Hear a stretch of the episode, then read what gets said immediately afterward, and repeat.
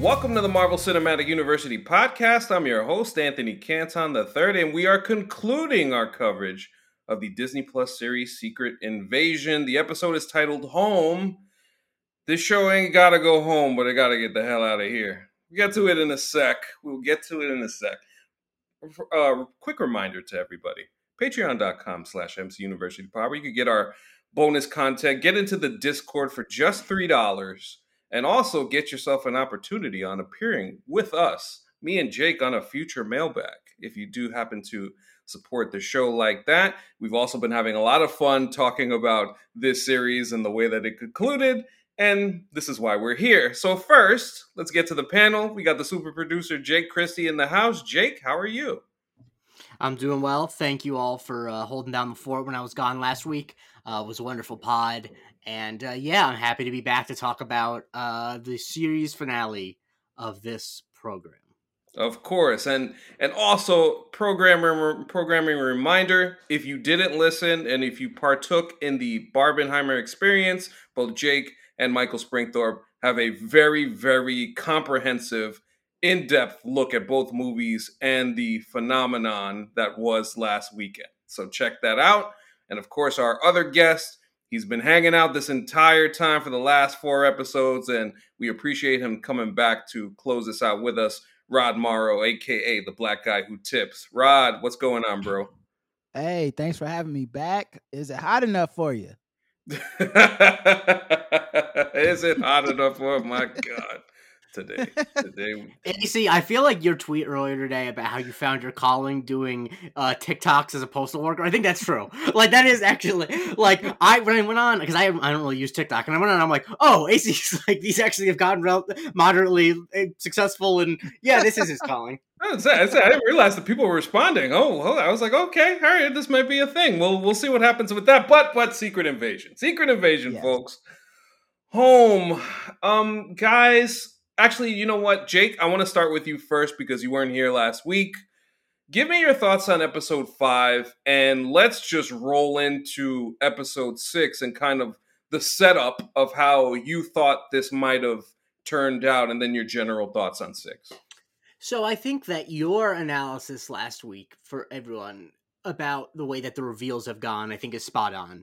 That um, the fact that this ended up being about the Avengers' D N A was something that they should not have left till the end of episode five. Like that's like just, just a malpractice of storytelling mm-hmm. because I think that um, it's easy to confuse from the outside, making a decision so that you don't know for sure what someone's motivations are.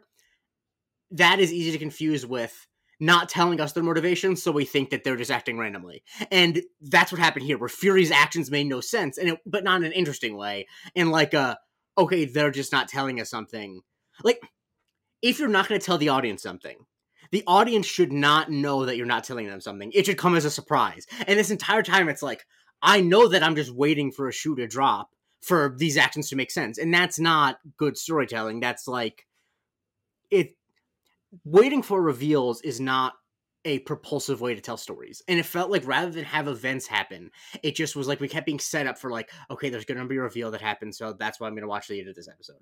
And like, I don't know, that's just like very lazy and I think just misunderstands what um, what T V is all about. And so I thought that like, you know, there were fine moments and I think that anytime, you know, we get Olivia Colman and Samuel Jackson on screen is good.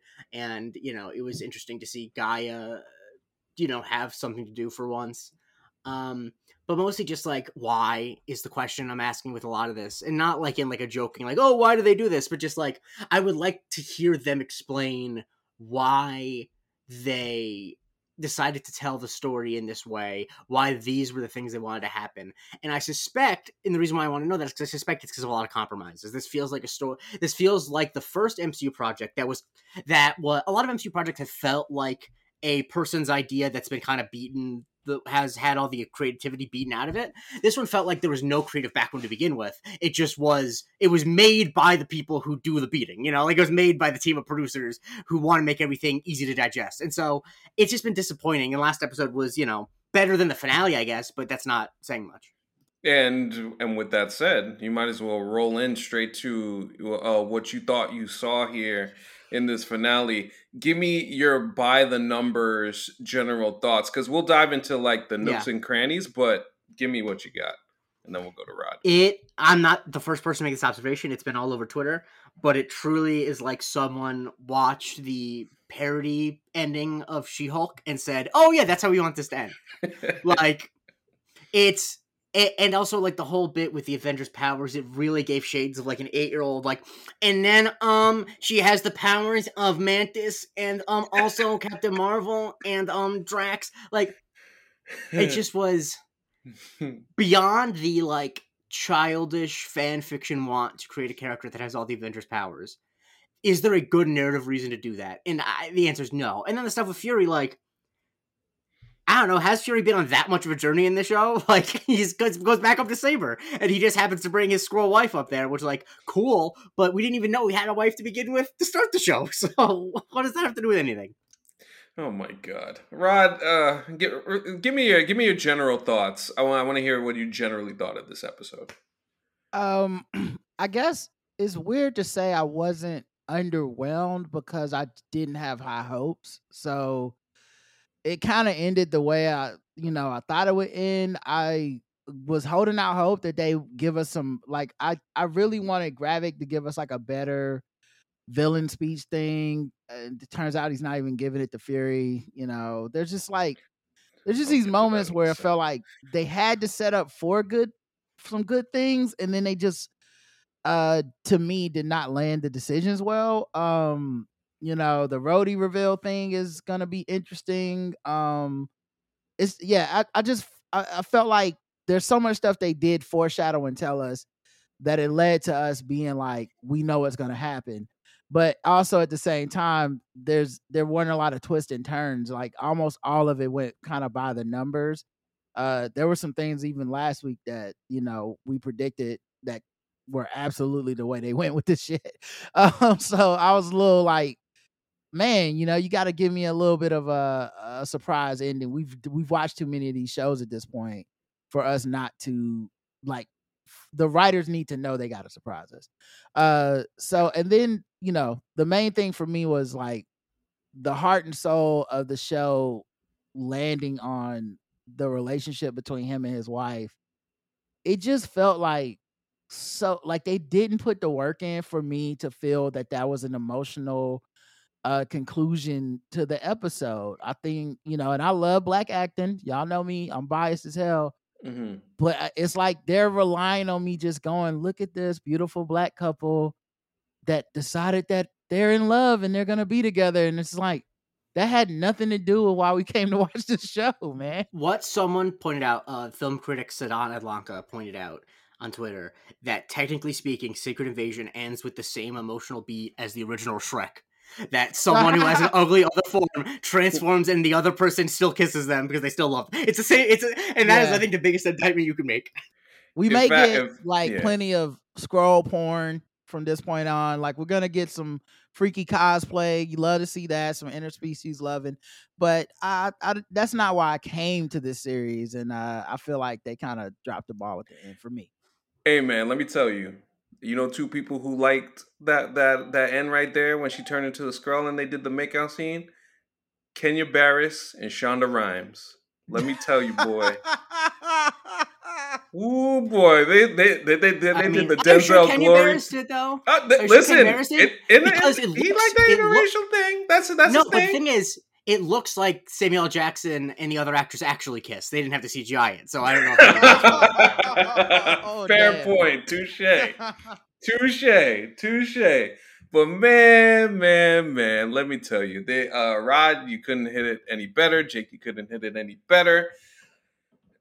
I think when you look at this episode and you kind of look at this series as a whole, What what was the point of this show? Is the is the question that you can ask, and then you don't really have an answer. You don't have an answer. You don't have anything concrete. They just put this out there to be put out.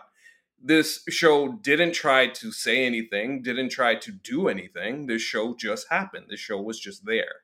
And I think that is the biggest indictment of an M C U property that I've ever seen to this point. Because, I mean, Jake, we've reviewed all of these things. We've reviewed all of these properties. We've had issues with plenty of them in certain aspects. But I myself have never seen something in the M C U just be something that, wow, I really could have skipped this. I really could have skipped this entire thing and it wouldn't have wouldn't have made a difference. And that is... And I was thinking about this yesterday because on the Discord, I was going back and uh, back and forth with some folks. And I think it was the first time that I had felt, and this is just me looking at the tea leaves and looking at what's ahead, the writer strike, the actor strike, um, the Jonathan Majors situation with whom they have put their entire stake on. There's quotes that they have put this entire thing on him. And now that's very up in the air. At the very least. With that being said, and also the best show in the, the arguably the best show in the Disney Plus era has him in it coming up in October. So you're staring at that. You have that per problem in there.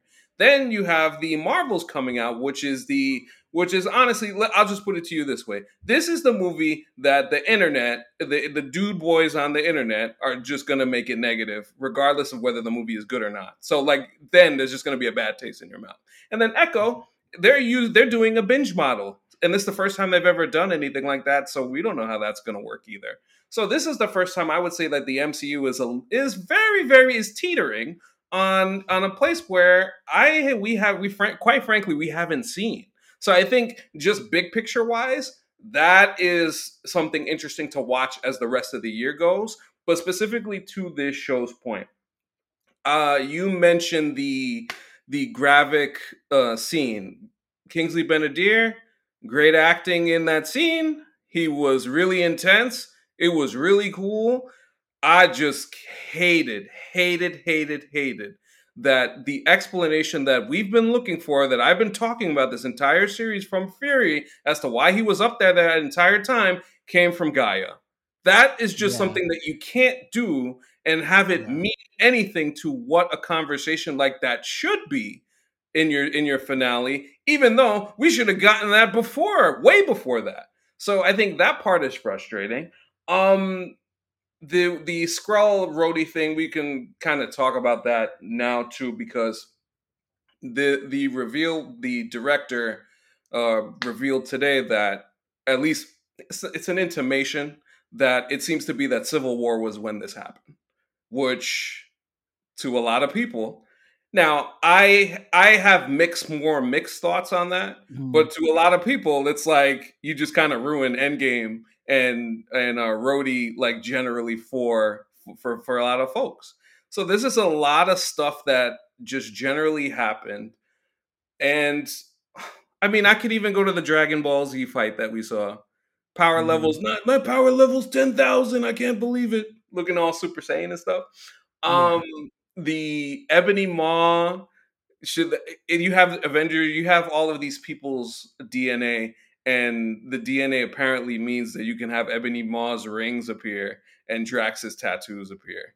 It's just like little attention to detail stuff that we weren't in, weren't seeing before. That this just felt. It either felt like what you said earlier, Jake, that they were either the creativity was beaten out of them, or they were just lazy. Because honestly, that aspect of the C G I, that's just lazy for them to. Well- I think in the C G I stuff, it's not a secret that all of the good V F X companies refuse to work for Marvel at this point because their demands are so ridiculous. They can't make up their mind that, you know, that they ask for like thirty hour, like thirty hour days, mm. uh, like a day before it's supposed to go out. And that's what you get. And I have no, I don't want to besmirch any of the people who actually are doing the V F X stuff, because I'm sure like with what we heard about so many different projects, particularly mm. Ant-Man, it's like, if you ask, and even the best V F X artists in the world, if you ask them to change something six times after you shot it and to fix the mistakes you made when you were shooting it, then the work is not going to be that good because that's just the way it is. And so it's like, I, I think that they keep trying to find, like, they keep trying to V F X their way out of a bad V F X problem, and it's like, the solution is to just stop using so much V F X. Like, I, that's the only way to do it. Like, unless you're going to get Jim Cameron and Weta back on your side. you're not going to be able to technology yourself out of this problem. You just need to come up with stories and ways of filmmaking that are more tactile and real, because it's not like, like I saw a big, because I, I don't know if you saw, there was the post that went around about the shot of Samuel Jackson in Spider-Man Far From Home where he's just sitting in a chair with a gun and it's all V F X, like the background and stuff. Mm-hmm. That was a shot people were like, this is why these cost so much. And it's like, no, no, no, no, that's actually not true. They, I mean, that it's, that, that someone pointed out that the reason they do that, well, someone said, was because they don't want to pay set decorators or whatever. And like, that's actually not true at all. The reason is because they don't want to have to make a decision on the day that they shoot anything. Mm-hmm. And what happens then is that you end up paying for every single background, every single character element six times over because you keep making it over and over and over again. So if you're like, oh, how is it more expensive to make stuff on computers than it is just to build stuff? It's because when you build it, you only build it once and you have to have it. And so it's like, I would just so much rather have seen them pick like three superheroes that they get the powers from, really spend a lot of time on getting that to look right and make that the fight, instead of like, it just feels like, it feels like they didn't decide what superheroes they're going to use until after they shot it. And that's like a huge problem.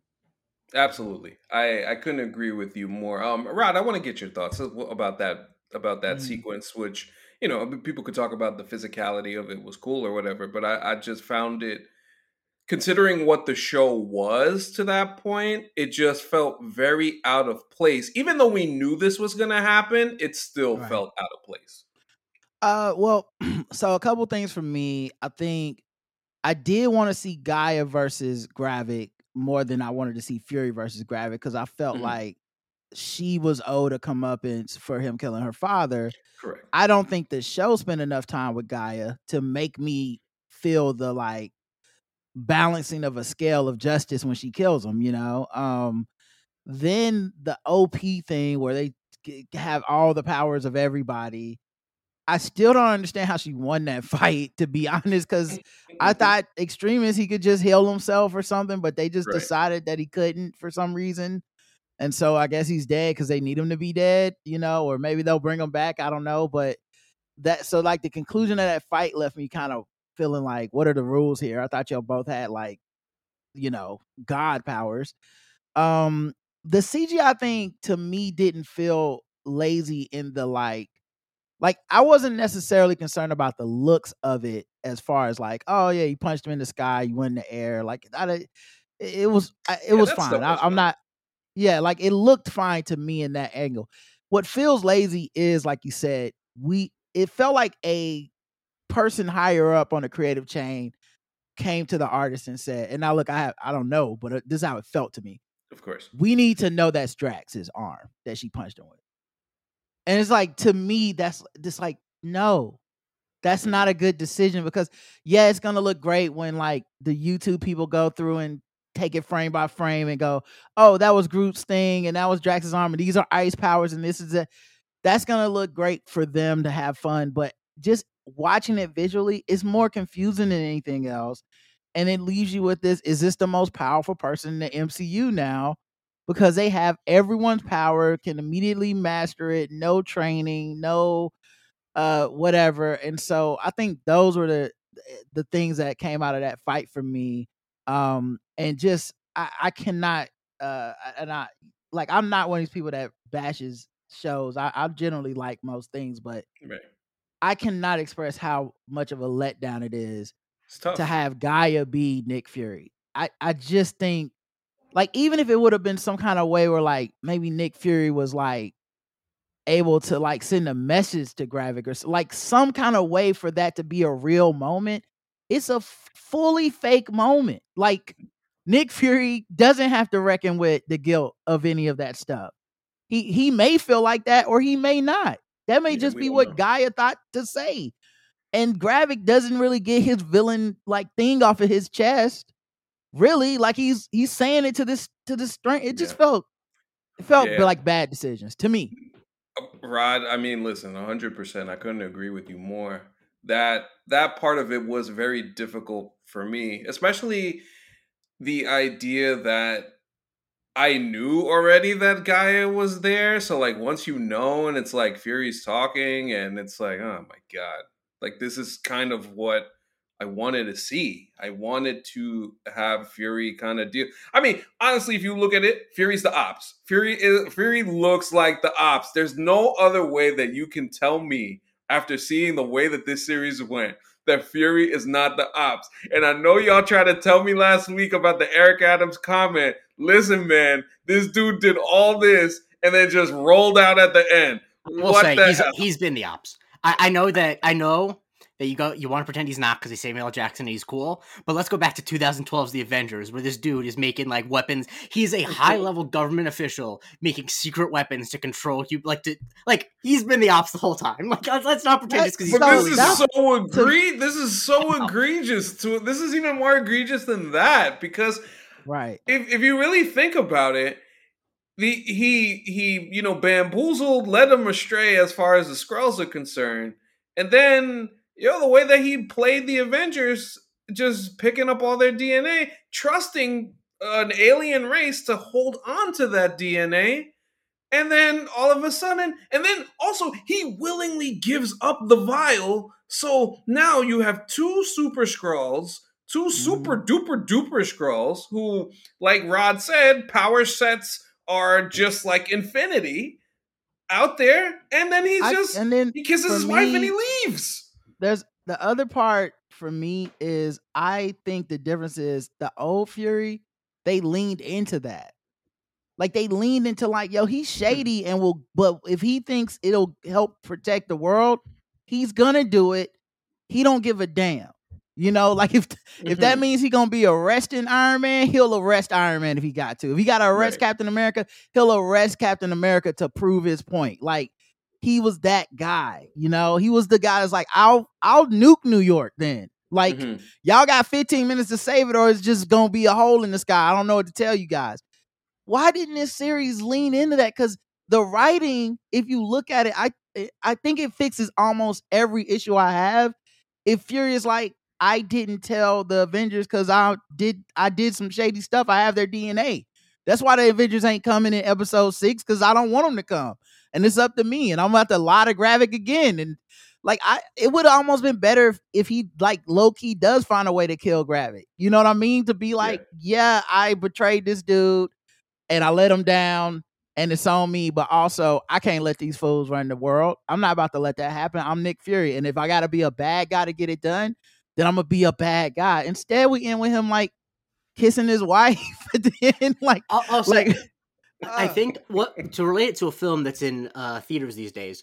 I think a thing that Oppenheimer does really, really, really, really well is that it acknowledges that people who make big world-changing mistakes that cause problems often try, try to frame it as if it's their, that their self-pity is the most important part. And Oppenheimer as a film interrogates that and like points out that that's a bad thing to do. Whereas this whole series kind of takes Nick Fury's side where it's like, isn't it so hard for him that all the bad things that obviously were going to come back and bite him in the ass or biting him in the ass?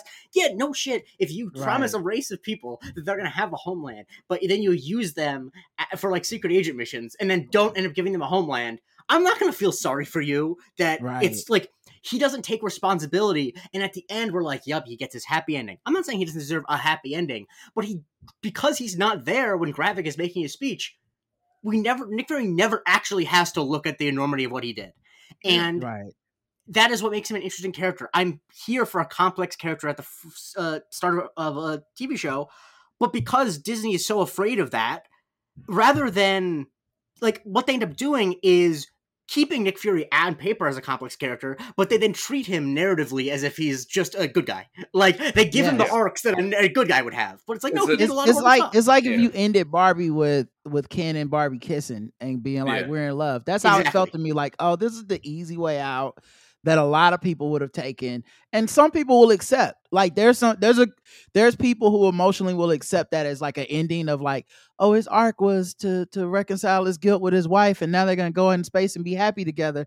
And to me, I'm like, this man destroyed the world. What about, also, not... what about, yeah, reconcile that with Maria Hill's mom. You know what I mean? Like, right, I don't give a shit like, about his wife. Like this man, this man has the, done the so much. That people... she gives him um, in episode two, make sure it matters. And did it matter? I don't think so. Right. Characters, just... there are characters we watch die that we've known for years.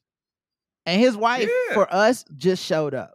So like You want me to feel a relationship to her because you're just telling me I'm yeah. supposed to feel something because they told me this is his wife. It I, I don't it, I didn't like that. And then he was just cool that Talos died, and it's like, all right, all right, man, like we had a good run.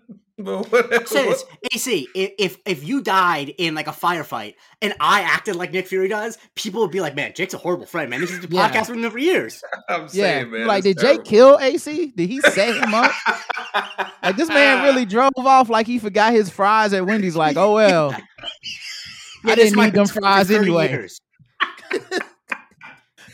Oh, Jesus. It, it really it really boggles my it really boggles my mind that they just went so flat with this overall. It's just so flat. Like, all of it feels so flat. I just don't understand how you could come into this series and just decide to just go this route with it and then present it to everybody and think that is, you know, it's peaches and the, cream. Like, also, I think yeah. the runtime, the runtime say a lot too, because uh-huh. the beginning of this thing was like fifty minutes, forty yeah, minutes, fifty, forty-five yeah. minutes, and the last few episodes were like a half hour. Like, they were just like, get this shit over with. Over okay, with, yeah. we just need to get to the story beats.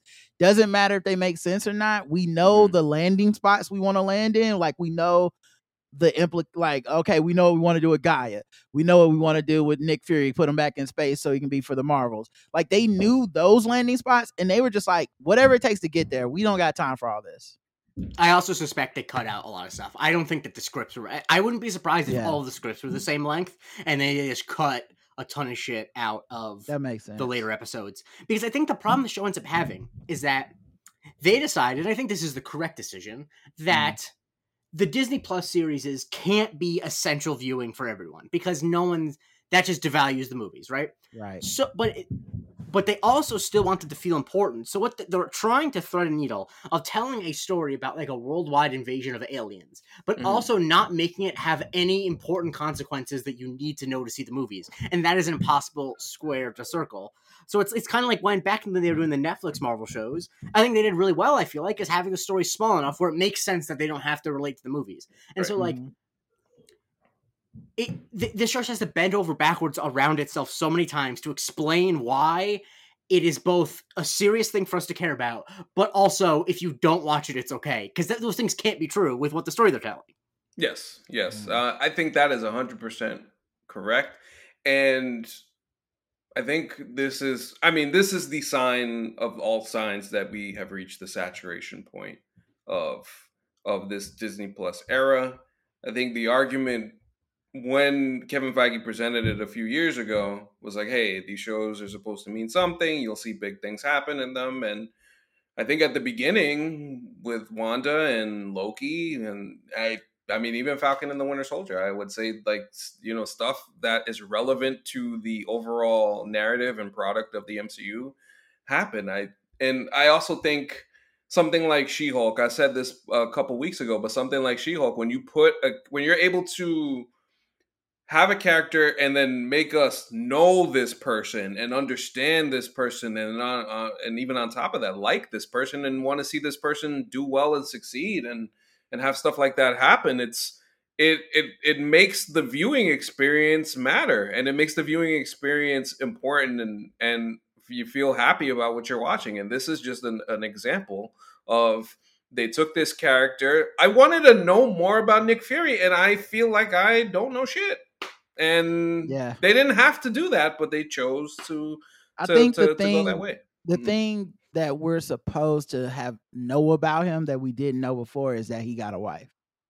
Yeah. Like, I really think that's all. Like, like even the stuff with the Skrulls, like, we don't spend time with that. We just, we kind of get some, some like secondhand, like, uh, and he did this and he did that, but we don't get like the flat, like a lot of flashbacks. I think we got one flashback to that shit. Like, I don't know, man. Just, I don't know. Man. No, I'm glad you. No, I'm glad you said that too, Rob. Because the Skrull thing is, if you are, and also remember, Captain Marvel was something that they chose to build the Skrull characters, the Kree Skrull War, make that a thing, and for it to come to this, and for the Skrulls essentially to be kind of in the passenger seat as far as the series is concerned, and it turning into an empty Nick Fury series. Um, I think it's just, honestly, it's dis- it's not only disappointing, but it's also just like, it's like, it makes me look at them like, what, what happened?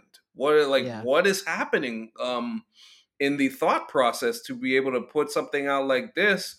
Because I, I just can't, I can't, what I can't reconcile with is that they put this out and then they thought that this was the thing. Or mm-hmm. it's like, you could either, you either have two sc- schools of thought, what I just said, or they just said, hey, we got to get this out. And I think either there is no there is no good answer there. I think the second is true, just based, and it feels like this series got a lot less advertising dollars for it than others. Mm. I definitely think that they knew they had it done. I really do. Um, yeah. And so I, I I think that the biggest I the, the biggest thing that offends me about it more than it is just that, like, if this series cost half as much as it did, it would be like whatever. But it's mm. like, if you're going to spend the amount that you spend on a blockbuster movie on it, then, like, what, what's the point? Like, what is the point of doing T V if it's going to cost as much as a movie? Like, yeah. I mean, and, and I and I to go back with the thing you were saying about She-Hulk, because She-Hulk was a, the rare, well, I think She-Hulk and Miz Marvel were the two series that were able to justify their own existence independently of the movies. That, yes. like, they're, that they're characters you didn't see before, and that they're interesting to see because you cared about the characters. That's not to say that WandaVision and Loki were unsuccessful in any way. It's just that obviously you'd see them because you knew the characters. Right. And I think that this show had an opportunity to, to do something like that.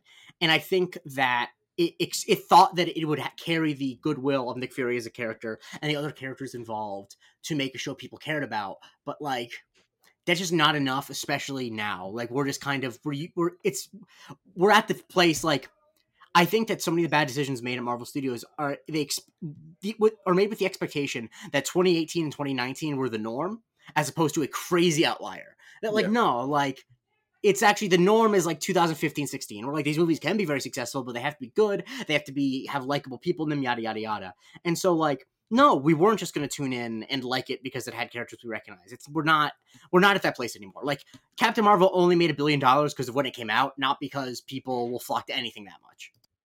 Yeah. yeah. I think also, like, there are some fans that are still like that, that are like, like, I know some fans that really like this series. Um, I, like, I was talking uh to, to some people and I didn't realize they liked it so much. So I was just kind of like, yeah, I think this is weird. This is, and they're like, what? And I was like, oh, okay. So there are people that this is this, for. No, and true. I think we got some of those tweets today. Yeah. And I think what happened, I, I mean, my wife likes all this Marvel stuff. She's actually a Marvel movie nerd, not a nerd of the comic books and all the stuff that came before it. So to her, this is her nerddom. You see what I'm saying? So, like, she has an attachment to the stories that I don't necessarily have, because I saw the original, I read the original Secret Invasions and Secret Wars and stuff. So for me, I'm like, this could be epic. For her, she's like, cool, Nick Fury cosplay, basically, like, dope. He got a black wife. He they they uh the guy got powers. He got a but yeah. does he? But, but does, does he right? have a black wife? But does he?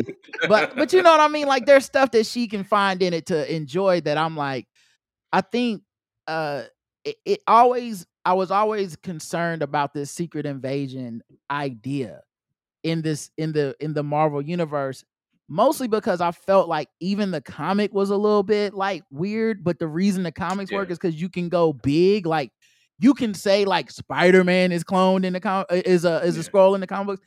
You just can't say that with these stars on a T V show. You're not gonna get Chris Evans to come in for an episode and and be a Skrull. So it was already a big lift, you know. And what we got was something that I'm not a fan of, which is just basically anybody can be anybody T V. You know, it's like, uh, for me, uh, no offense to those listening, but the bad Mission Impossible films where it's like, oh, everyone's wearing a mask. Every character is just not. Well, this is not even writing. This isn't clever. You're just you, you you're, you're just, just setting it. something up and then using yeah. movie magic to be like, but it wasn't that. Like, that's not. That's how this felt to me, as opposed to, like, good streamlined writing that was clever. And and when it, like, goes turns the other way, zigs instead of zags, I go, oh my god, they're thinking about everything. Instead, I felt like it was just paint by the numbers. How do we get through this without it being a show that you have to watch? Like, we are now at a point where it's like, we want somebody to see the Marvels, and it's like, this show could have never happened. And you can go watch the Marvels and be like, yes, Nick Fury was in space last time I saw him in a movie. And now he's back in space, monitoring the space station again, because that's what Nick Fury does. I didn't even see this damn show. Yep. I think, yeah, that couldn't have been put any better regarding that. Couple things. Okay, I want to dive back into the Rhodey thing, because this is going to be a conversation that kind of continues. Rod, I think you've been very vocal about your feelings on that. All right, so when we find the real Rhodey after Skrull Rhodey gets killed, he is with, um, we, we see Everett Ross too. That's a, that's a lesser interesting when that happened, mm-hmm. but let's stick to the Rhodey thing for now. So clearly Rhodey is struggling to move once he is uh, released from his slumber, and he has the hospital gown on. And this is exactly what the director said. Well, you can point to when he had the hospital gown on last, and that was when Vision shot him out of the sky in Civil War. And I see you shaking your head, Rod. Please give me your thoughts. I want it. It, it, it seems like this is the case. So now yeah. Armor Wars is built around a person who has been completely gone, never knew that Tony Stark died, never knew that people got snapped or blipped or any of that other stuff. Like, all of that character work is out the window. Give me your thoughts, Rob. So here's the, the, the positive spin on it is mm-hmm. there's a way they can give Don Cheadle such a kick-ass acting moment, it yeah. montage of just people catching him up and him being devastated. Like, it's there. It's it really is yeah, there. We'll like continue. Like that tight shot on someone's face as like they're finding out all this stuff that's happened in this universe in the time that they were uh you know incapacitated. That could be like a great moment that maybe even makes it feel redemptive. Like, oh, okay, I didn't like this decision, but now I'm seeing the real Rhodey react to this stuff, and uh, and maybe, it, but we didn't get that here, so I don't know if we'll ever get that moment. The moment that we did get, just to me, it just kind of sucked. It felt like you undercut the character. This guy that we've got to know is like Tony's best friend, has been not even his best friend this whole damn time since Civil War, dog. Like, crying at the funeral was fake apparently, and then Tony like Stank is fake. What? It's fake. Tony Stank and, is fake? Oh, and my then, God. And then, like, all the super black conversations with Sam Jackson, also fake. Um, and then, like, I think the the kind of, like, final straw is you dispatch this character, the villain that portrayed him, with, like, a shot to the head, and that's it. So, like, we don't even get, get like, well, now we have this super dope villain and that that's been, like, portraying this guy for ten years and uh and and and they're like a, a super Gone. Scary character that knows everything about the Avengers and can do all this st- we don't even get that because it's just like bam, I'm dead. We don't need to discover oh ask any more questions. Yeah that, now man. Can I ask a question though, because I know up? that Ali Salim said um that the Civil War was the time he wore the hospital gown, but a thing I'm I actually think, and I could be wrong, I've ate crow before, mm-hmm. but in Infinity War and Endgame, he is wearing, like, braces. He's wearing, like, robotic braces on his legs to help him walk, yes. right? Yes. But then he's not in Falcon Winter Soldier in this. And so I thought, before I read that quote, that, oh, he must have changed after that. Because why would he be wearing those braces? Like, if he's going to wear those braces, why would he not wear them later? So, like, I'm not... Obviously, I know what the director said, but I also don't think they actually told the director the answer because Marvel's Marvel. But, like, I, if they do that, they're not going to give an explanation because Marvel often leaves these things open. But, like, that was the thing I was confused by. It's like, why why did the scroll... If if Rhodey was replaced at Civil War, which, like I said, I actually don't think so, but I could be wrong. Mm-hmm. If if he was, why did the scroll decide after Endgame, okay, now I can stop wearing these leg braces? Here's why I do think it's Civil War, and it isn't on any information that I have on it. I first go to Kevin Feige's comments a couple of weeks ago, where he goes, well, it's interesting for fans to now go look back on when this might have happened.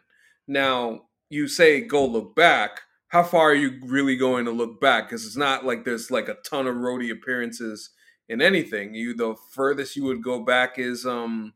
is uh, Iron Man three or something, or Iron Man two, and you don't think it's Iron Man two, you don't think it's Iron Man three, you don't think it's Age of Ultron, the most obvious thing would be Civil War if you were to point to that. And also, I have gotten to the point now when it comes to the M C U, I can't think like me. I gotta think like them. And when I think like them, they think that that is a is a is an interesting story to put out there, as opposed to, because now it has us talking about like, this is undercutting character development. This is kind of crazy. It's one of the few um, shock value decisions that I think in the entire history of the the product that they've ever made. This is one of the this is one time where you could be like, oh wow, this is something that like is kind of taking a swing. They're normally pretty rudimentary and kind of simplistic with their explanations. Now, even while saying that this is a swing, it is a simplistic explanation to have him out there limping like that. And also, I don't think that words would be said like that unless it was something close to along those lines. I feel like sometimes we look too far to kind of see what the what the actual is. This is kind of where like I just see it that particular way. Listen, would I like to be wrong in this case? To a degree. I because the endgame stuff, you do think about yeah. it, and you do think about that emotional moment when there's only three people with Tony as he dies, and Rhodey is one of those people. That's a that's a meaningful moment. Rhodey is a part of the original Avengers who goes back in time to help stop what uh, the the Thanos situation with the Infinity Stones.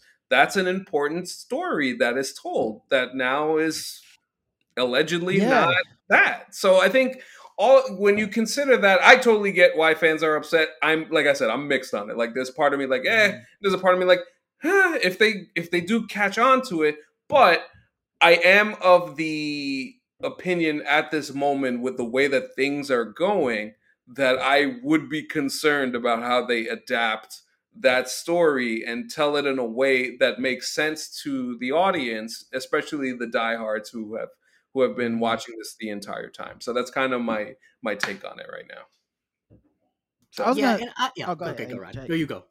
Okay, I was gonna say, to me, it just feels more like a flippant decision. Like, let's make yeah. one of them a Skrull. It doesn't feel like like there we we planned this ten years ago, we planned this five years ago. And now this plan is paying off because we painted all these clues the whole way through. And I don't think we're going to get that super cut of like, you know, we should have, because I think that's what makes stuff clever is when you get that cut of like, oh, remember this scene? And he was acting weird and we didn't know why. Now it makes sense, right? We didn't even get that really. And I don't know that that's out there. Like, at least from what I've watched and what I remember, I don't rem- ever remember a, oh yeah, this was definitely not him. Um, so I, I think we'll, maybe they can retcon it in a way that makes sense. But for me, it didn't feel like a, a, like a decision that was made with a lot of forethought. I will give them credit for, it is a swing. Yeah. It, it is one of those, like for all the Marvels on the rails, you can't make creative decisions. This feels like they let somebody make a decision that I don't like, but It's a it's a hell of a decision right, to me right. where I'm like, what? Oh, so y'all just doing that? Okay, cool. Um, Kev and Kevin Feige just let y'all do it. Okay, all right, fine. So it does feel like that, and it will have repercussions. That was another thing I did say last week, and I want to give him credit. There are some things that happen in this finale that I actually do think will affect uh the Marvel Universe going forward. And until last week, I did not feel that way about this series. It felt like everything that was happening was just a neat bottleneck. We were going to go back to business as usual, like this thing never happened. But between this, uh, obviously Gaia and Olivia, uh, Gaia hooking up, um, get, getting recruited at the end, um, and just the existence of Skrulls and the president's decision about, you know, his super hardcore racist decision of, I was like, just about to say every alien yo, is bad. Dude, what? Oh my right? god! I, like those are, I have to give them credit for that because I, mm. I would have dinged them for that. Those are decisions that should affect other properties going forward and need to be addressed in other narratives. So I do want to give them some level of acknowledgement that those things did happen, even if, like I said, overall, I did not find the series that great. I, I think the thing that bumps for me with the whole Rhodey being a Skrull all the way back to Civil War is that I would actually accept it more if the way that Rhodey acted in this series was perfectly normal. Mm-hmm. But the problem is, clearly, Don Cheadle was told, you're playing a Skrull pretending to be Rhodey. So yeah. Rhodey acts completely differently than... like. Yeah. So I'm actually... I am willing to believe... without this series, if you said before the series started, you said Rhodey's been a Skrull since Civil War, I'd be like, okay, I guess the Skrull got so invested in Rhodey's life and his mind that he, because he has all of Rhodey's memories. You could tell me that if you if you're a Skrull and you live in a person's body for six years and you have their memories, you actually do get attached to Tony Stark, yada yada yada. Like that is the thing I'm willing to believe. But when we come to Secret Invasion, Rhodey starts acting like a cavalier, messy, you know, yeah. it, it's just a completely different person. So it's Drink like. It. And so, like, I think twists and reveals like this are fine as long as when you go back, there's something to imply it. There is absolutely nothing that happens in any of the properties before this that would imply it's not Rhodey. And like I said, that would be okay if Don Cheadle wasn't acting so hard to make it seem like it's not actually Rhodey in yeah. the series. And so it's kind of just like, it just kind of feels like a little unfair to the actors and directors where it's like, if you're going to do it, then what? Like, the Russo brothers were not directing Don Cheadle to act like he wasn't actually Colonel James Rhodes. And Correct. So, therefore, that's cheap. That's That cheapens it for me, because it's like, you could tell me now that that was a Skrull, but, like, no, it wasn't. Like, I know that it wasn't when it was made, and so you just you have to do more to sell me on it than just, yeah, yada, yada, yada, he was a Skrull then. There's an element of it that is a, the next guy will take care of it type of deal, where... you almost wonder, what are the conversations? Um, what are the notes being passed between, um, you know, producers and, and stuff like that? Like, I, I, I do wonder, because James Gunn has talked about this before as to, like, he had to have a real talk with Taika about the, the Love and Thunder thing with the Guardians. Like, okay, let's kind of not make them this and let's just limit it to this. And then even on top of that, like, the killing off Gamora thing, James Gunn was like, wait, what? Like, what are, we, what are we doing here? Like, it's, it's like, it's stuff, it's stuff like that. Like it, there is a, the next guy will handle this type of deal that maybe might not be the best idea if you want to have the whole Marvel Cinematic Universe where everything is tied in and everything connects. And I think it was said earlier by, by you guys, like, this is the problem with having a connected universe when everybody's not on the same page, and you have stuff like this where it is, Jake, you present a very fair question as the Rhodey thing. I mean, Rod, you too, in terms of he comes into the series a completely different person overall. So, I mean, I think of, I don't even have to go back and watch. I remember those scenes, all of them.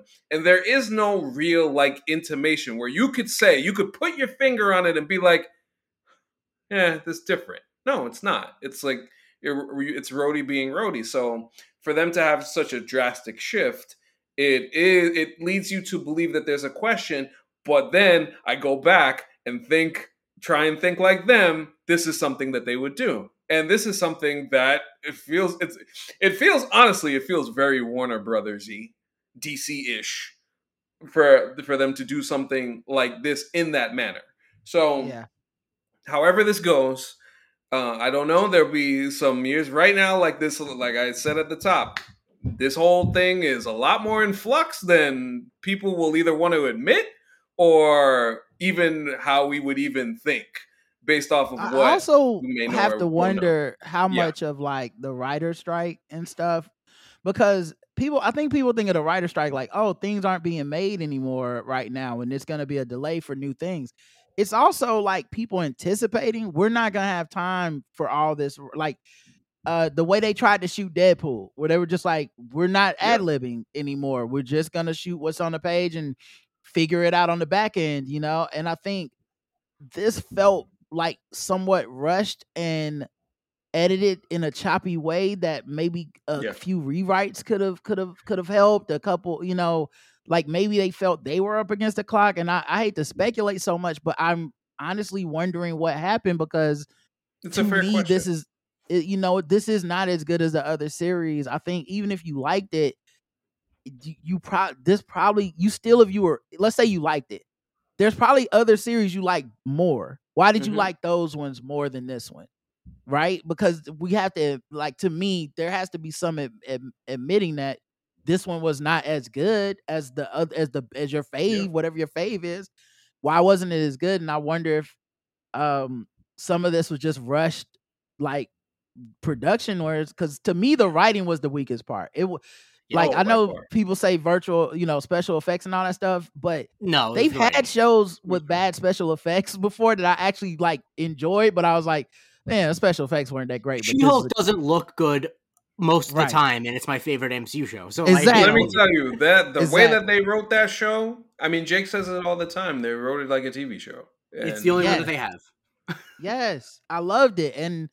Um and like I said, I love most Marvel stuff, so I'm not yeah. even that hard yeah. of a critic, man. Like, the show, our show is called Marvel Cinematic University. We, yeah, like the way I always say to people is that, like, I treat the M C U like a sports team that I root for.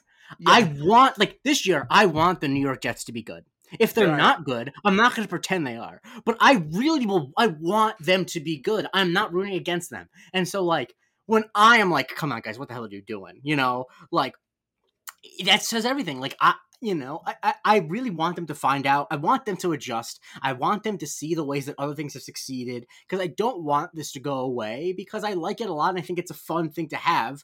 But it's just like a thing that I thought when I was in the theater for Oppenheimer is that uh, I assume bo- I assume both of you have seen it since you've been to the movie theater recently. Is have you seen the trailer for the new movie, uh, The Creator?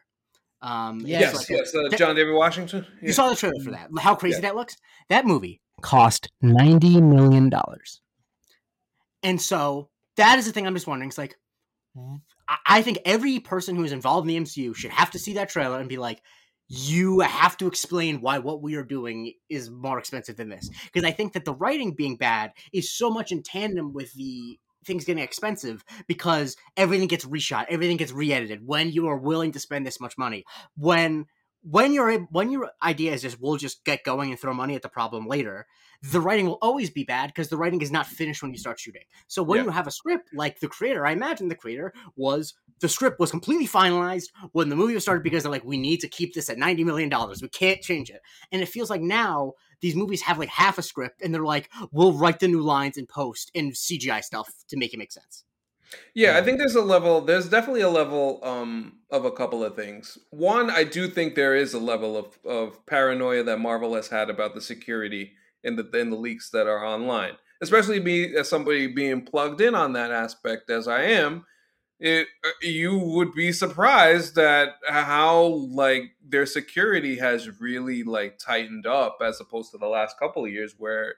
where you found out literally every single thing relatively quickly. And I would say that this is the first time in a long time since Endgame that you, you're you're not hearing as much about certain projects and and what's happening on them and them ex, ex, it matching up exactly. Can I ask you a question though? Yeah, go ahead. Because I think the thing, the thing I always wonder is like, I actually think Marvel's completely wrong if they think that security leaks hurt their bottom line. Like, I just, I actually just think that it's stupid. Like, the thing I always tell people is, like, everyone and their grandmother who cared to know knew that Toby and Andrew were in No Way Home. And guess what? It was their biggest fucking hit in years. Yep. Yep. And no, you're one hundred percent correct on that. I do think it is a little bit of...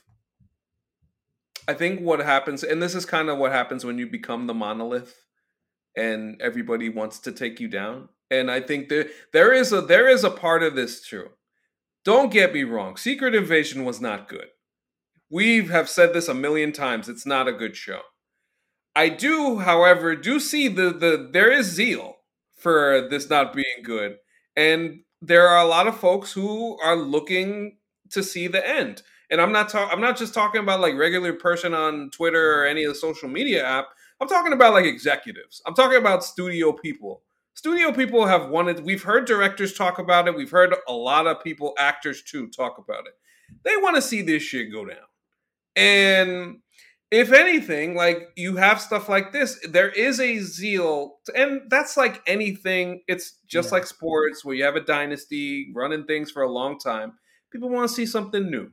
The Barbenheimer thing is a perfect perfect example of that. Somebody, I mean, you you get the you get these random paragraph think pieces on, well, we don't need more sequels from I P anymore because look at this this specific one-time event that you probably won't see again. And it's just, yeah. you have to look at these things for what they are and in that perspective. So that's why, to me, there's just so many things going on at the moment that have allowed this to turn into what it is. And now I do think that they can stop it. I do think that they can change it, but they kind of have to want to change it. They have to get yes. back to the effort and the... and kind of like some of the, honestly, like old school way that they were doing stuff at the beginning in terms of building this out. I find that interesting because Bob Iger gave horrible interviews about the strike. Yeah. But one thing that he said that I did find, like, that's kind of interesting, when he's like, we doing too much with the Marvel and mm-hmm. Star Wars and like putting it in the factory and just putting out as much content as possible. We need to slow down so that we get the quality of the shows tip top, so that when people, you know, I think they want to be kind of like Apple, where like, you know, no, we don't have every show, but mm-hmm. people come here and they, they're thinking prestige, you know, yeah. uh, the H B O model. And I think there's something to that because um, as these shows are becoming more niche and becoming more, um, B level, C level, as far as your your actors and your um just the production and the quality of the characters from the M C U. Like, as much as I love these characters, and I and I and I honestly, I'm probably more of a fervent supporter of the Marvel Universe now than I was when it first started, because it's gotten so it's gotten so much more diverse. I feel yeah. more protective of it. I want it to be good, yeah. and I'm not gonna lie if something's bad, but I'm more likely to be like, no, nah, no, hold up, man. You're, you're shitting on Miz Marvel. And no, that's the first time that a Muslim woman superhero's got a chance to be on the on the stage. So I'm not going to just, you know, throw it out because it's not Captain America. It was it wasn't Captain America in the comic book. So mm. it wasn't expected to be. And so maybe we have to lower our expectations. But the other thing, too, is like, things are what I like to call Marvel bad. Mm-hmm. So I watch a lot of stuff. I don't know mm-hmm. what all y'all watch. I watch a lot of stuff. Jake I watch every C W show. C W mm-hmm. shows are just bad, bad. When the C W yeah. show is bad, it's it's it's unforg- It's like w- waste of time, trash. You didn't try. You know, these are Marvel bad shows where I'm like, like, like you said, it's got zeal, it's got zest, it's got something to it that'll. I will watch Sam Jackson and Don Cheadle do a bunch of blacking to each other just to be like, that was a cool scene, you know, but yeah, it, it's, but it's Marvel bad. It's not, right. This is not the quality we were getting before. And I think that's okay to say. Yeah. Absolutely. And, and, I, I, oh, and I think that you've mentioned that actors and directors and executives don't want them to succeed. And I think that it's easy to get like protective, like they just don't want you. But I think that almost all of the criticisms that they have are correct in a lot of ways. And I don't course, think they always yeah. were true. That like, I think that if Marvel is going to succeed in whatever new wave of Hollywood is coming, because no matter what happens with the writers and actors strike, there, I think we're at the end of this era of big franchises dominating everything. Not that there won't still be franchises, but I think that clearly there's just been too many times where these movies have not succeeded that um, it's there's definitely going to be some type of sea change that like, I think you both need to win back over audiences and need to win back over Hollywood. And it's like, if they keep making movies eighty percent in indoor spaces in Atlanta, I think the M C U has three or four years left. Like, I mean, like if they keep making movies with a young director that Kevin Feige can outrank, the M C U has three or four years left. If you know what I mean, like all these things that they're doing, the, that it's the classic thing. And it, it's like the classic parable in ev- that applied to every part of life is the closer, the harder you grip something, the more likely it is to explode on itself. And it feels like now more than ever, there's just the tightest grip where like anything that's even like James Gunn got grandfathered in with Guardians three, but it feels like there's just the way they do things. It's like McDonald's, I'm sorry, uh, that Marvel used to be like Five Guys, where it was a burger chain, but it was like really good mm-hmm. burgers. It's now becoming more and more like McDonald's, where it's like the quality is just not good enough because they're afraid of ch- of chancing anything. And it's like, if you don't, ta- if they don't start taking chances, I, the audience just won't keep coming, because why? Like, why bother? Like, especially as these characters are not ones we've been with for ten years. Like, uh, I keep saying, like, if the Marvels is bad, or like just like average, I think that that is going to be like in ten years, we will say the beginning of the end of the M C U, because that is a movie that uh, the the characters in it are not beloved enough for people to see it just because. It has to be good for people to see it. And I think yep. that, and if, and if you put a gun to my head, my opinion, it's, I just, just based on the way that the M C U has been of late, especially with, you know, th- directors who are newer, like Nia DaCosta has, you know, two feature films under her belt. Like, my guess is that I wouldn't be surprised if Kevin Feige muscled her around and didn't let her make a movie she wanted to make and is average. Like, if, and if that's the case, then like they're screwed. And I honestly don't really feel that bad for them, because they keep, they keep just, once again, I just can't, I can't, I just watching behind the scenes videos of Barbie, and it's like, oh my God, these people are on these real sets, and that's why it looks so fucking good. And then looking at any Marvel scene where it's like, this looks like goop at worst and like bland at best. It's like, oh yeah, because they're too afraid to get a paparazzi shot to shoot on an actual set. Yeah, uh, Jake, it, it, it's so funny. Like, we came about the same point in two completely different ways, but you couldn't be more correct on there's a chance that this is the beginning of the downfall. And it's like, you see, you see it because, again, I can't say this enough. The fact that they put out this show and were like, all right, cool, we good. That's a that is that is a big neon warning sign to me, that, and especially with the stuff that I've heard about Echo and the the the big specter of Loki. I can't say it enough. Loki was the show that everybody talks about, as in this is the crown jewel. This is the this is the show that we really liked. It was a it was, the six episode thing is like, we hate six episodes, but they still found a way to nail it.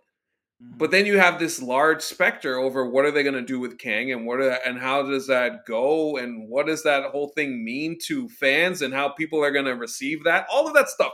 It's it's a very it's a very fair question for people to have. Like, what the hell is going to happen? This is I where do, we are I do right now. Say, so yeah, yes. T V show wise, I I have enjoyed these shows though. Like, I know. It sounds yeah. like, you know, they're like, uh, I, I think when you combine the movies and like, it gets a little shaky for folks, you know, because I, I think even the movies are starting to be like, like I enjoyed, um, I enjoyed um, uh, the the Doctor Strange sequel, but I know I was a lot just of people a, that hate really it. Had that on the brain, I mean, Rod. that's that's one yeah. where I think that I very I. I think that that's a very divisive movie, and I actually feel like yeah. that's the rare movie that the more someone likes most of the M C U, the less likely they are to like Marvel's versus Madness. Like, that's the one that like yeah. the film Twitter bros are like, that movie actually is good. And yeah, I love so, so I love those. I love that movie. I love most of the M C U stuff, and mm-hmm. so I, I have a little bit different of a take. I do feel like some of these directors are getting to like put their stamp on it. Like, it doesn't feel boilerplate to me. Like, the series feel different to me. Miz Marvel feels different than mm-hmm. She-Hulk, than uh, Falcon and the Winter Soldier, than Loki, than WandaVision. It's one of the things I like about it is that I didn't think Marvel would allow people to do this. When we were coming off of like Captain America, I was like, oh, every movie's going to kind of be Captain America from here on out because they need a mm-hmm. vision and a complete thing. And uh, I like that they let people get weird and different. You know, uh, the, the Guardians fucking Christmas special is just like such a, like sweet, yeah. funny thing, like love letter, like so. I like these things. Oh, Werewolf by Night too. Let me not. Yeah, like that. These are that very weird. Awesome. Things. Moon Knight is such a weird thing to even try to do. It's so yeah. like, like these are the ideas that I feel like if they were truly the corporate, heartless, soulless people that that we demagogue them as, they'd be like, no, don't make that shit. Make Captain America seven, like. You know, like, like just sure. keep giving them the same thing. And and so yeah, I yeah, do yeah. like this. This one actually feels like what people have been saying was going to happen. Like right, this, right, this right. one actually does feel like decisions were made that had nothing to do with this series. I think this coupled with Quantumania are the two. Yeah, and Quantumania, yes. Yeah. Because I think they both, they are both the bad writing aspect and the bad visual aspect. They, that, yes. Those are the two harbingers of like, and partially Love and Thunder, but I think that that was mostly yeah. just Taika not wanting to do the movie. Right. Um, but like the Quantumania and Secret Invasion are the two where it's like, right. Every criticism that film Twitter has of the M C U, I just have to hold my hands up and say, one hundred percent right. I said, yeah, these I are said, the ones. Said, right. said, these right. are the ones you said, can't defend. Yeah, I said right. I said it the day I, I said it yesterday after I watched the episode. I was like, "Hey, man, I ain't a hot take person about this at all. Yeah. Like, I'm usually very measured. I have a lot of perspective. All these things, the history of the show, whatever.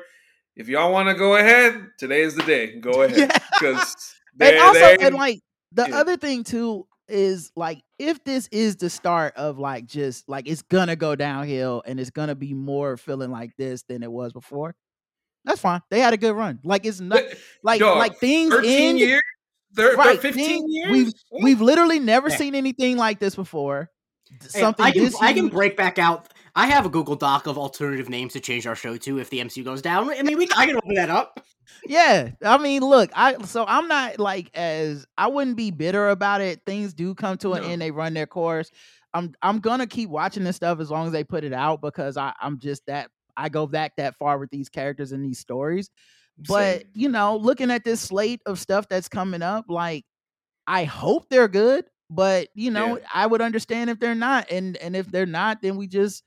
You know, they'll they'll do that thing where they don't put a movie out for four or five years and then they'll reboot it. And maybe that's how we get the X-Men and Doctor Doom or something. There's, they own everything now. They can restart it any way they want. So I, I'm not as concerned about like the future of the M C U in that type of way. I feel like something happened in our lives over the last fifteen years to where we as fans became like stockholders in teams instead of just like, fans of I want to go see a good movie. It's like I don't yeah. I should not know what your budget was, and I also don't give a damn. yeah. You could have told me that's this my was, role yeah if you told me this is a billion dollars, it wouldn't matter mm-hmm. if it didn't feel like a, it doesn't feel good to watch, so there's yeah. no amount of money that justifies that, and I don't want to ding you for it. Like I'm glad you spent the money and, and, and invested and thought that you were going to, but it didn't work out, buddy. So you're sal- you're over the salary cap, gotta figure something out. And I think that That aspect of it is something I'm not as interested in. And I think a lot of critics, movie critics and stuff like, which I am a movie critic, but a lot of movie criticism is turned into that too. It's a lot more like a holistic view of it as a business. I'm just talking about yeah. the product. This yeah. product yeah, is the product good. good. Yeah. And, and the reason I always bring up the budget is honestly because I think that there is often a correlation between a oversized budget and a thing being a problem. You know what I mean? Like it's, mm-hmm. um, Yeah, I, I just feel like... Well, it's weird, though, right? Because we didn't find out the budget until after everybody was like, this shit ain't good. Like, normally yeah, you true. get yeah. that up front to be like, there had reshoots. It's different with T V. It's different yeah. with T V and movies, generally. But yeah, I think that, like...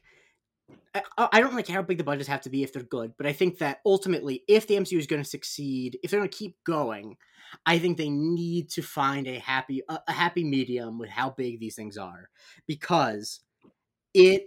Just it is unfeasible for a movie to make six hundred million dollars and then to be like, right. "Oof, I don't know if this is a success." Like that's just not a yeah. feasible way of running a business. And, and Jake, I just the thing. Only reason I wanted to point out the budget thing is not yeah. it's not a knock at you in any way. No, it's no, no, more, it yeah, yeah, yeah. It's is is more like someone wanted us to know at that point, right? Exactly. Why? Yeah. Yeah. Like four weeks into the show, y'all, because I don't know the budget for Falcon and the Winter Soldier. I don't know the budget right. for Loki. Y'all wanted us. Y'all thought this was. Y'all were like, yeah. someone was like, "This is yeah. a flop, and we need to put somebody on Front Street about how much this costs." There's like, there's, there's things moving behind the scenes on this. Absolutely, and that kind of speaks to the. That speaks to my point of, yeah, there is a per, there is a decent percentage of people who kind of want to see this go down, and this was a great, this was a great um, few weeks for mm-hmm. those people. Um, Yeah, and it's just kind of interesting to see the sea change on that uh, over the last couple of years, and it'll be interesting to see how the how the movie business continues to evolve over like following the strike. I think Jake is right. This is this is the end of an era, and I mean, it's if it is, it's cool. I mean, things change. That's life. Yeah, yeah. It, it it it it had always, a great run. They had it was a great, a great uh, like an all time. You, know? You never see it again. You will never see this again. Yeah. Not, and not more stuff is coming out. So, like, there is a chance that they get it together. I'm, there's a lot of pressures and stuff that they're dealing with that, you know, as an industry that we're, you know, to us, we're just like, hey, put it on my T V and let me watch. Right. But for them, you know, money wise, star talent wise, story wise, diversity wise, I appreciate what they're trying to do. Cause I really do think like it's important. Some of the work they're doing too, with, especially with these, these off the quote unquote beaten path heroes. I really mm-hmm. think it's, if there's a way to get this right, and they will behoove them to get these things right, because I don't just see a slate of T V shows coming up. When I see Echo, you're talking about a person that's hearing disabled. Mm-hmm. Ironheart, yep. Young black girl from Chicago. You know, Agatha, that's a woman-led one. Daredevil, obviously, you know, uh, uh, Matt Murdock can't see. Like, there, like there's stuff here where, like, we're getting to the diverse heroes, and now y'all, this ain't the time to drop the ball. I need y'all to pick it back up. Of course. For for every Secret Invasion, we have a Miss Marvel where we have the partition episode. And yeah. so there's there is, while there are plenty of reasons to be either annoyed or or upset about the way the Secret Invasion went, I do still think, like, overall, like, the Disney Plus shows, yeah, of course, they've been hit or miss. But I think in terms of enjoyment, yeah, Rod, I generally agree with you. I mean, going back and thinking about the episodes that that Jake and I have done with Jerome, and then it, us by ourselves, and with all of these uh, wonderful people who've come to talk with us, is that for the for the most part, for the majority, we've enjoyed this. And I think yeah. that that is the one thing that hits different here, is because it's just not something that you felt like you enjoyed, and yeah. that is a sign that, hey, maybe we that's, gotta for me, that's a new look. thing. I that's a, yeah, it's a new feeling. It feels this weird. A, this is yeah. the first time I really felt like a series was a slog, where, like, Wednesday came and I'm like, oh, I, oh, it's out. Oh, Damn, yeah, I gotta watch I gotta this watch. and do the show. Gotta get ready for the show it, tomorrow. Truly, I was only watching these because I do the show. Like, I probably would yeah. watch it all, but, like, I just was not interested in watching it week to week. And even with, like, Falcon and their Soldier, which I was very critical of the end of, at right. least it had propulsive plot elements that I cared about. There was you know? very entertaining stuff. And also they put, I mean, I think, listen, Sam became Captain America, and then on top of that, I thought Bucky, the character stuff from work with him, was really good. So there are things that you can look yeah. at there and say that they they move, they got things done. So, and, like, that part, I, yeah. I love that. I love that series. I, I you know, very controversial, obviously, but I actually liked the finale um, because it felt like at least the writing led the characters to where, if you were frustrated with the decisions they were making, the decisions they made at the end were the same kind of fr- like, yo, you right. really believe in this shit. Yeah, that but, is true. Sam really didn't change. Right. But then you look at, like, Sam Jackson in this joint, and you're like, wait, you making out with your wife and going back to space like this is a rom-com? What is this? This is not Sam Jackson. that we we were introduced to, like, a shifty spy who would do the oh. dirty things to get it done. This is not it. So I I I think there's a level of disappointment I haven't felt in a while yeah. with a, a Marvel show. Marvel. Absolutely. Um, one last Secret Invasion note on the plot in this episode. So, Rod, you mentioned earlier about President Ritson and give me a gun, give me a gun. That shit had me black, had me dying. Um, his turn um, towards the end and making the Skrulls uh, enemy number one, making anybody off planet enemy number one. What did you think of that? Uh, that Jurassic look. I think it's just dumb, man. I just, it don't seem well thought out. It feels like the kind of thing where they needed, they, it feels like the kind of thing where they wanted that to be a general rule in the M C U at the end of this series. And they were like, well, however we, we get there, we just get there. And if it's just literally this dude basically on a whim goes from, you know, uh, go, goes to like full build a wall. We're just gonna we're just gonna that, roll with that. That's because I, that, I thought he was gonna say the Skrulls, they're not sending their best. Like I thought he was gonna right. There's a caravan of Skrulls, they're coming to America. Like also, like he not president of the world. Like this man declared war on all aliens on the earth, dog. I just and like I think there was a way to actually nail this in this thing that would this would have worked. It just would have required them making the Skrulls infiltrate everything everywhere. Mm-hmm. Being and then it like it doesn't work with just like one dude being the Skrull Tucker Carlson.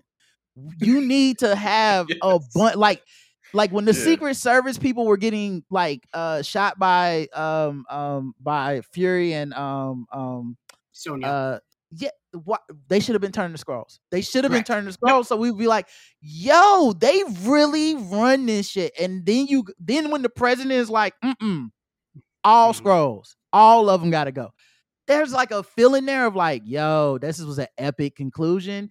The Skrulls yep. were a big threat that we never understood in the M C U until today, and it took Secret Invasion to show us like how big of." But instead, you kill all your big bads. We the, the every every human is just dumb, right? Every human in the show is just dumb. They they were just used by the Skrulls, but they didn't know any of the plans. And and so uh, yeah, you end with these reveals that to me um, they they were very disappointing. And then Fury just just wipes his hands, is like, "All right, I'm out. Peace. Back to space." That's it. Unbelievable, man. Oh, Secret Invasion! What a show! I, I, I unbelievable time doing this series, and uh, these pods were so much fun to do. Mm-hmm. I, I I say this all the time, man. When the content is good, we do a good show. When the content is not, oh boy, we do some barn burners, and this was a lot. Of, this was a lot of fun to to talk about. Uh, Rod, I wanna I wanna thank you for for joining us on this episode and throughout these last four. Uh, that was this was fun. A lot of fun. Thanks for having yeah. me, man. Of course, of course. Uh, yeah, friend of the show, and yeah, we'll we'll we'll get you back on. Yeah, well, I actually well, wasn't last week. I wasn't able to congratulate you for joining the Five Timers Club. I'd say it's a prestigious club, but Michael Springthorpe is in it, so how prestigious could it be? salute, salute, salute to Mike. That's uh, shots fired. That's, I mean, damn, Springthorpe got taken out, bang bang. Um, but yeah, but yeah, but yeah, Rod, uh, we definitely have to, we definitely have to uh, keep this wonderful relationship going. This was a lot Absolutely, of fun, man. And, uh, hit me up next, next. What I don't know what's next, but hit me up, man. We'll. Well, yeah, now nah, when Loki rolls around Oct- October, Loki will be yeah. rolling around. We will definitely hit your line, um, and and we will see because this. The, I, to me, this is this is where it gets interesting. This is nah. the where you you will be really looking out for what happens with not only Loki as a show, but the you know the headline you know, figure of it. Yeah, I never even up? thought about it until now, but it is amazing. The M C U survived the Me Too with no real like casualties. Yeah. Yeah. Of, of of like any actors or characters or like any uh, any abuse allegations on set, anything like that came through shining, and th- this then, brother might take him down. It might- I, I honestly think I suspect because it's been, a lot has been written about how basically Robert Downey Junior has kind of set the tone of like the no assholes policy on set, and I'm not yeah. saying that he's solely responsible for it, but it is a co- it is coincidental that the moment he's gone, right. But like beyond the stuff he did, because beyond this, because the thing about the M C U too is that the like you mentioned, there really were no never stories about anyone being horrible on set. Right. Like, and you hear those all the time. And yeah. so even no matter what Jonathan Majors did or didn't do mm-hmm. uh, in a domestic situation, he was an asshole on set, and that was the thing you never heard about before. Never heard in the M C U. Yeah. So uh, so we'll see. That man. is Maybe what. Yeah, we're gonna see. yeah, we are. We are gonna see what happens with that. But yes, Rob, we definitely will be talking to you uh, during that time period. Uh, let the people know where we can find you and find where what you do. Uh, yeah. So I'm writing for this podcast called Drapetomaniacs: Unshackled History. It's about Black history, but it's like a comedic lens. So you're learning a lot. It's still very like tragic history. I mean, it's America. You know how it works. But, uh, you know, I, we wrote some fun things that I think no one's done anything like this before. So check that out. My podcast I do with my wife is called The Black Guy Who Tips. We do it five days a week. It's a comedy show, pop culture show. We talk about current events, everything. Uh, so check that out as well. Uh, you can also check out uh, um, Game Theory. So if you if you want, if you still got Max, you know, go check yes. that out. We got we wrote some good stuff I'm proud of. And uh, yeah, that's oh, and then I forgot my Twitter is Rodimus Prime, so you can always follow me on social or X, whatever we're calling Twitter now. No, it's Twitter. It's Twitter. Don't even don't. Okay. don't yeah, it's like always gonna be Twitter. Okay, yeah. Pay, so Twitter, pay, follow me on that Twitter. Dude, don't mind. All right. Can't even get can't even get the, the shit off the building. I mean, right. What happened? I'll be there till the ship burns down. Same here. Same here. Yep. Appreciate you, Rod. Um, yes, and and Jake, where can we follow you, sir? You can follow me on Twitter at the Jake Christie. Uh, I am on Blue Sky at Jake Christie, but I'm not really going to be on there until it becomes the default. And or every time I log on, someone's not scolding someone about the way they post. That's just it's just an app full of scolds. Honestly, it's like all these people. Like I saw someone complain. You know, obviously you, everyone knows Drill. Everyone knows Twitter user Drill. Yeah. He got on Blue Sky and started posting, and people started getting angry at him. Like he's he assumes that people are going to follow him just because he was big on Twitter. He has to build a following here. What the hell are you saying? What do you I, anyway? Those guys already pissing me off. That's like, like it's crazy how Twitter is just like by accident is still the best one, uh, right? But yeah. by anyway, accident. That's incredible stuff. Yeah. That's incredible stuff. Follow um, me wherever. Listen to "I'll Love It First Like." I don't know if I said that. Whatever. You didn't, but yes, yes. Go listen to that with Andre Barrera. Shout out to Andre. Um, all right. So you can follow me on the Twitter at Anthony Canton underscore three. Follow the show at M C University Pod there. Uh, M C University Pod on Instagram, M C University Podcast on the YouTube, YouTube, subscribe, check it out, all those good things. I mentioned the Patreon, uh, patreon.com slash MC University Pod. Remember, we are, me and Jake are, are, are looking at how we're going to do the, the mailbag situation. We will, we're not doing a Secret Invasion mailbag. We are, we are, shifting gears. We will be doing some different stuff over the next few yeah, weeks. Yeah, I just don't. I don't. We're I, just not. Just yeah. not. Just not doing it. Um, like, cause I are, would the questions be worth answering? No, probably not. Yeah, probably not. So, and and it's not, and the our listeners always give us great questions, so I appreciate them. Absolutely. And if you, the show if, didn't if, feel, if anything, the show didn't it, feel that the questions were worth answering. Yeah. Right. No, True. they didn't. They didn't. Yeah. If you have, if, I'll say this: if you have yeah. any like real, real thoughts you want to get off. Hit the voice line, and we'll play them yeah. on. Uh, we'll play them on a on a future episode. And if you have questions you want to ask us, we do. We do the subscriber mailbag every month, so that's for patrons. But honestly, like we'll answer serious questions there too. I mean, we mostly answer questions about like how squirrels have sex or whatever, but we do answer serious questions occasionally. Yes, absolutely, and yeah, like I said, we. We are endeavoring to start getting the patrons on the mailbag. So if that is something that a, a prospective joiner of the Patreon may want to be interested in, just uh, hanging out with us on a, on a future episode, that will be that will be cool too if you'd like to join. And yeah, uh, five star review on every platform: Spotify, Apple, the whole nine yards.